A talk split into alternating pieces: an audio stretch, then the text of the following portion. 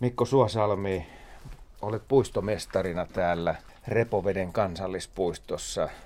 Kuinka kauan sä oot ollut näissä hommissa? No nyt olen tällä hetkellä niin viitisen vuotta yhtäjaksoisesti ollut täällä Metsähallituksella töissä. Mitäs siihen aikaan mahtuu? Monenlaistahan tänne on, että tota, kävijämäärät on noussut ja on, paikkoja on paljon kunnosteltu ja meidän tätä palveluvarustusta ollaan nostettu nykypäivän tasolle. Niin tässä on takana melkoisen lauha talvi, jos tätä edes viittii talveksi sanoa. Ehkäpä se on sitä marraskuuta, joka on jatkunut tänne maaliskuulle saakka. Tälläkin hetkellä täällä on maasto ihan sulana. Mitenkä hyvin nämä reitit on kestänyt tätä talvikulutusta tai retkeilijöiden liikkumista täällä viime kuukausien aikana?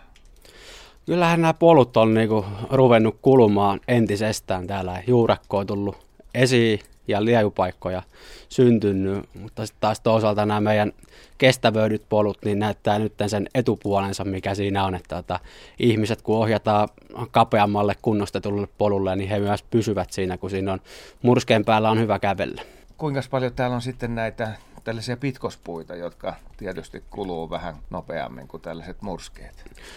Onhan meillä näitä pitkospuupätkiä täällä jonkun verran, jotka just alkavat tulemaan tiensä päähän ja tässä arvuitellaan just, että mitä niiden kanssa tehdään. Että, että ne kestää sen tot, käyttöikä on se 10-15 vuotta, että, että tehdäänkö u- uusia pitkospuita vai äh, keksitäänkö muita ratkaisuja niihin.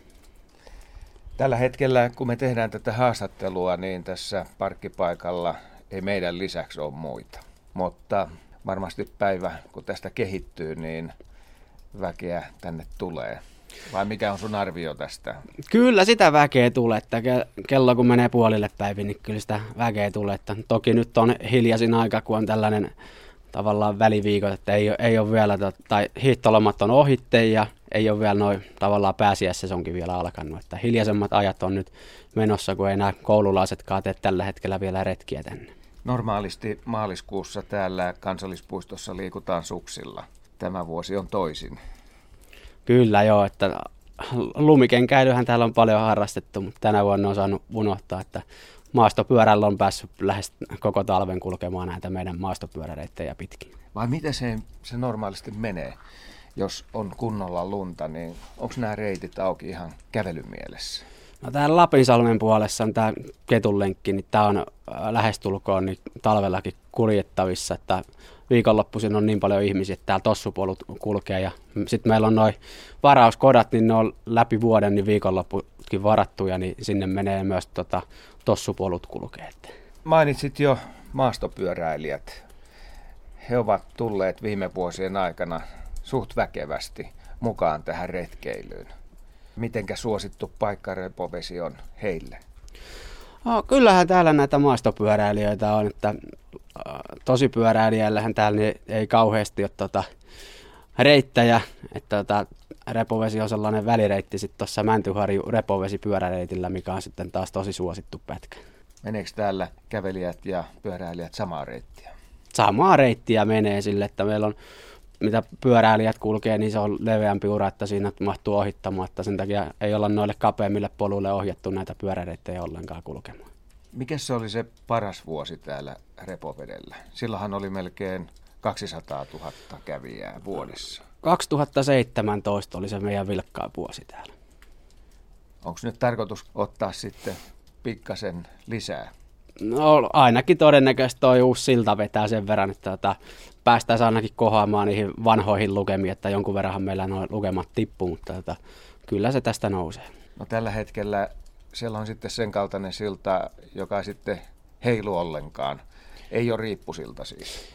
Ei ole varsinaisesti niin kuin riippusilta, että tota, eikä heilu, että saatiin sitä turvallisuutta siinä nyt enempi suunnittelussa otettua huomioon ja entisen sillan ongelmia ei koidu tällä hetkellä siitä, että entinen silta oli silleen, että siinä yhteen suunta, suuntaan pääsi vain kulkemaan. Nyt pystyy niin paljon ihmisiä menemään sillalle yhtä aikaa, kun pystyy rinnakkain ohittelemaan vielä. Kerro hieman tästä maastosta.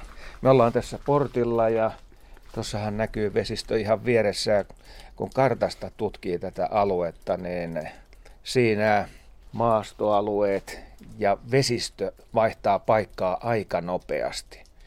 Ja sitten huomaa myös yhden seikan, joka on hyvin tyypillistä täällä, korkeuserot.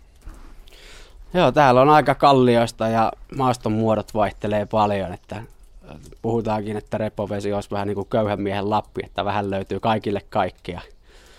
Ja ve- vesistöjä on paljon ja täällä on vesistöjen kautta on salomia muodostunut, joista tota, jossa on kovat virtaukset talvella, niin e, jäille liikkumista niin ei suositella ollenkaan täällä. Miten tämä Repoveden kansallispuisto sijoittuu sitten, jos lasketaan kaikki kansallispuistot Suomessa? Eikö se ole kuitenkin ihan kärkipäässä kävijämäärältään? On, on kävijämäärältä ihan siinä tota, kuuden joukossa taitaa olla se, niin tällä hetkellä. Tota, ja sitten jos lasketaan niin kuin pinta-alaa suhteutettuna kävijämäärään, niin ihan Nuuksion kanssa kärkikahinoissa ollaan siinä. Kuinka laajalta alueelta ihmisiä tänne tulee? Ympäri Suomea pääasiassa tuolta pääkaupunkiseudulta suurin osa tulee. Niin, vaikka Nuuksio on siinä vielä lähempänä. Nuuksiossa käydään varmaan vähän harjoittelemassa ja sitten tullaan tänne vaikeampiin maastonmuotoihin testaamaan varusteita ja taitoja ja sitten siirrytään pohjoisemmin puistoihin. Niin, tuolla on sellaisia kohtia, missä tuntuu vähän siltä, että rappuset vievät taivaaseen asti. Ja sitten kun menee sinne kalliolle, niin sieltähän ne vasta maisemat sitten avautuu. Kyllä näin on, että pitkät näkymät täällä on ja hienoja paikkoja on useammassakin paikassa. No kuinka tyypillinen paikka tämä on Kouvolan seudulla? Saat kuitenkin täältä päin kotosin, että osaat tehdä tällaista vertailua. No kyllähän tämä on niinku maastomuodoltaan niin pian harvinaisuus täällä, että, että on justiinsa niin, niin monenlaista maastoa, että, että sen, sen puoleen ei löydy ihan samanlaista paikkaa läheltä. Tuossa kun ajelin tänne, niin siellä on sitä hieman tasaisempaa maailmaa tarjolla. On niitä peltoja ja pikkukyliä. On ja sitten Salpaussella harju kulkee tässä että, myös, että, että lähellä, että mikä nyt ei varsinaisesti tässä puistossa näy. Että.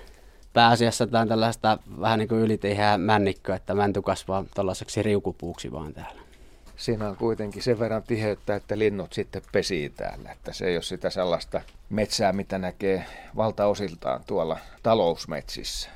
Joo, että on täällä linnuille ja eläimille niin hyvät pesimäpaikat jätetty. Että. Minkälainen äänimaailma täällä on muutaman viikon päästä? Tiedän, että lintujen muutto on käynnistynyt ja sitten kun rastaat tulee tänne, niin mun oletus on sen kaltainen, että sitten täällä on ollut rastaita ja punakylkirastaita ja se meno voi olla aika huumaavaa. Kyllähän täällä tota, linnut pitää kovasti kiäntä ja varsinkin kun pienemmät lammet sulaa, kun tulee ensimmäiset kaakkurit, niin hän kyllä tervehtii kaikki kulkijat sitten. Niin toi oli muuten hyvä, että otit kaakkurin esiin.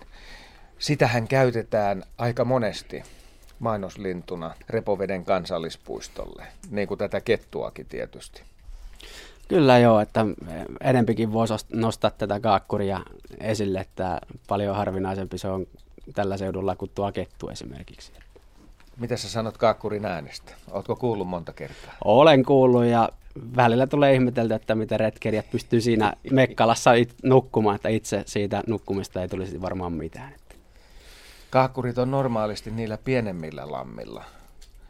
Onko se täällä vähän sama juttu, että pesitään pienemmällä lammella ja sitten kun lähdetään muutolle tai tullaan tänne keväällä, niin kokoonnutaan tässä suuremmilla vesillä? No harvemmin täällä oikein noita kakkureita tässä suuremmilla vesillä näkyy, että ne pääasiassa pyörii täällä lammella ja sa- saattaa pesimälammelta siirtyä toiselle lammelle sitten taas kalaan. Että, että, että, että harvemmin, harvemmin näkyy täällä isommalla vesillä kaakkureita, että yleensä sitten jos näkyy, niin kuikka näkyy, mitä helposti taas sekoitetaan kaakkuriin täällä. Puistomestari Mikko Suosalmi, mitkä on seuraavien viikkojen haasteet sulle täällä ja tärkeimmät tehtävät? No totta kai me tuota, tulevaa sesonkia niin tuota, vielä suunnitellaan ja toteutetaan tällä iskussa siinä kohtaa, kun tuota, sesonki käynnistyy ja odotellaan, että maasto kuivaisi, että päästäisiin tuota, huoltamaan paikkoja, paikkoja kuntoon täällä ja tuota, vielä viimeistellään noita kesän tulevia töitä. Muun muassa tulistelupaikat on yksi näistä kohteista. Joo, kyllä niitäkin kunnostellaan tuossa, että ne pitää olla meillä, meillä niin kunnossa ja se on ihan ykkösasia, että se on ensimmäinen asia, mikä retkeilijälle näkyy siinä, että tulipaikat pidetään siistinä ja kunnossa sen, mikä meidän tota, resurssit riittää. Joo, tämähän on tiedossa oleva asia, että se eväiden syönti yhdistettynä tähän maisemaan ja kävelyyn, niin siitä se kokonaisuus syntyy. Kyllä se siitä syntyy ja varsinkin lapsille niin se ruokailukokemus on varmaan se päällimmäinen, mikä jää yleensä mieleen, että onko ollut hyvät, hyvät eväät ja siitä se syntyy. Että.